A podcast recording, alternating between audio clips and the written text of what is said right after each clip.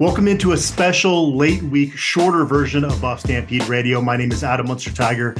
I'm the publisher of BuffStampede.com, and I'm extremely excited to welcome in today's guest, Coach Carl Reed from 24 7 Sports. Coach Reed, thanks for taking time out of your day to join us. And uh, first off, we got to start with your debate with Bud Elliott because that was a great back and forth you guys had on the 24 7 Sports YouTube page you know, Bud is my guy, man. We got a great relationship. You know, we disagree on a few things, Colorado being one of them.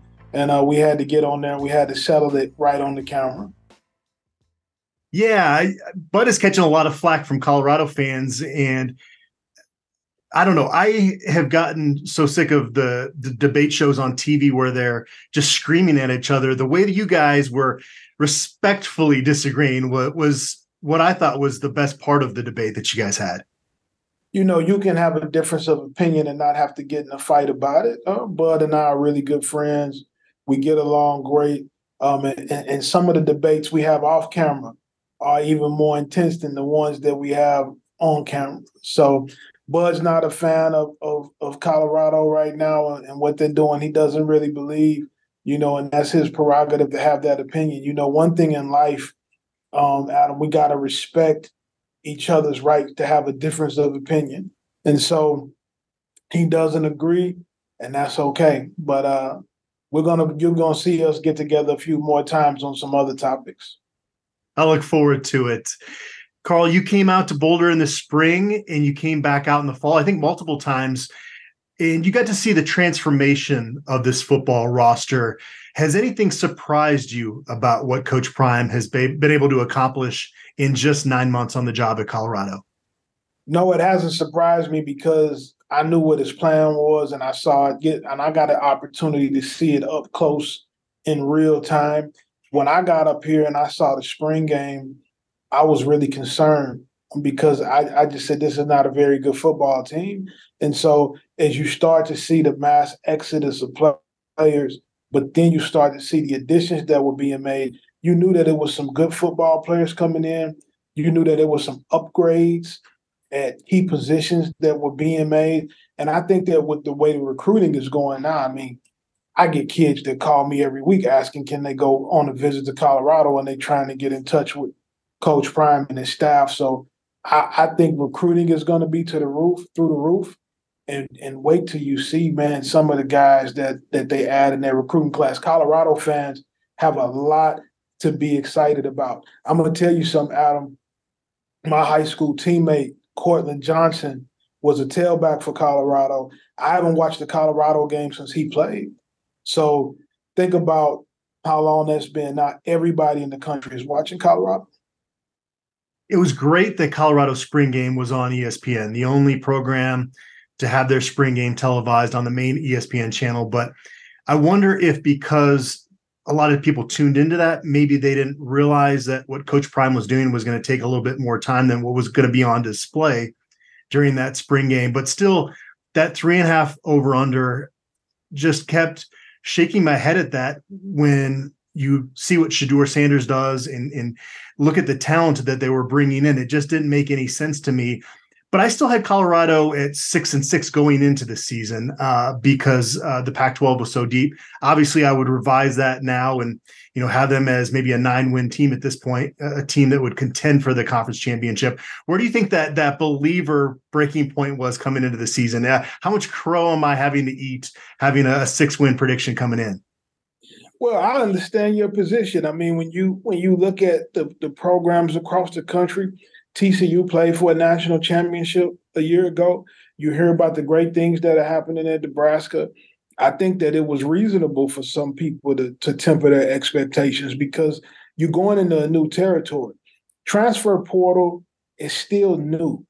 It's happened a couple years, but it's still new. And it's definitely new to do it to the extreme in which Colorado did it. So we get taught all the time that football is about chemistry and cohesion in the locker room, and those are some of the things.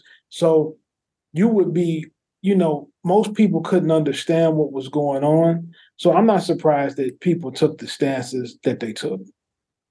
My podcast partner, William Gardner, and I have used the term force multiplier to describe Coach Prime on numerous occasions. How many people on the planet do you think could have done what Coach Prime has done in this short span? Is it two, three people on the entire planet? That there's probably several that have the ability, but there's not any that have the vision. You know, there's a lot of people that are talented enough to do certain things, but they don't believe in themselves. They don't believe that they can do it, or they don't believe that they even deserve to be in that position. The thing that co- makes Coach Prime different, and I think it is something that most of the great men in the world have, is the ability to be able to see things um, that haven't been done yet. The ability to be a visionary, um, though yeah, we walk by faith, not by sight. You know that that mentality.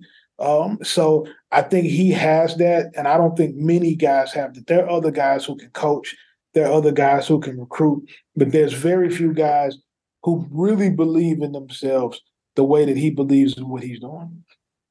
You were with Coach Prime and broke the news when he was ready to announce that he was coming to Colorado. Obviously, there were a lot of national people, folks that are not all that familiar with Boulder and CU's history that found that move to be pretty surprising. What were your thoughts on that move out to Colorado initially for Coach Prime?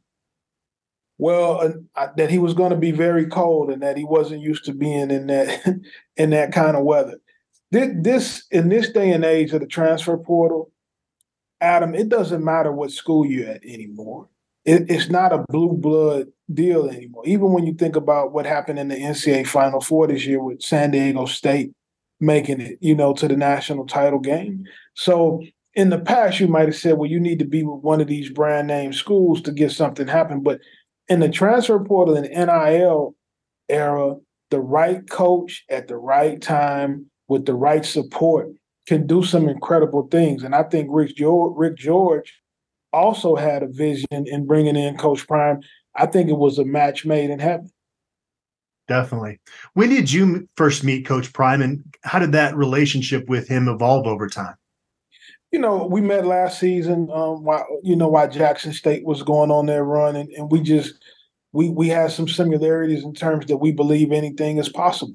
You know, and so that kind of hit us off. I thought that Jackson State, um, and, and I don't want to get killed by Jackson State fans, so I, I'll say this: I thought that if they were willing to go Division One, Coach Prime still may be there, and so I think that in certain situations or in that particular situation, they didn't necessarily feel like they wanted to do that, which is fine. But I think that's what it would have took for them to keep him. And I think that if they would have went that direction, then they would have been fine. And I think they're still going to do great things with with Coach TC Taylor. But um, just over the over the course of time, you know, the relationships get strong, and, and you kind of get a vision and a belief for what somebody is doing and building. And, and Coach Prime has that obviously we're all happy that Coach Prime is in Colorado. But to your point, if he had the resources of a Power Five at an HBCU, would have stayed there. That would have been the, maybe the best story. Um, but even with him coming to Colorado, the fact that Shedeur Sanders has performed so well, isn't that a good light on the HBCU just in terms of showing that, hey, just because he came from there, uh, th- there's a lot of good players at that level that maybe folks didn't respect the HBCUs as much as maybe they do now? I don't think it directly impacts it. But what I do know is that because I've I watched that level a lot, one of my former players was a SWAC Offensive Player of the Year twice.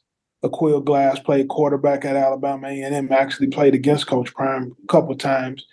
Um, I think that there are several great players at that level of football. And a lot of times we make it about HBCUs versus Power Five. When we really have to look at HBCUs as FCS programs, we have to be fair to what we're saying from them. They send just as uh, many amount of kids from the SWAC as they do probably from the Ohio Valley Conference, another FCS conference. So I don't look at it in terms of black and white the way that most people do. I look at it in terms of there's a difference between FCS football and Power Five football. You're all over the place these days, Carl.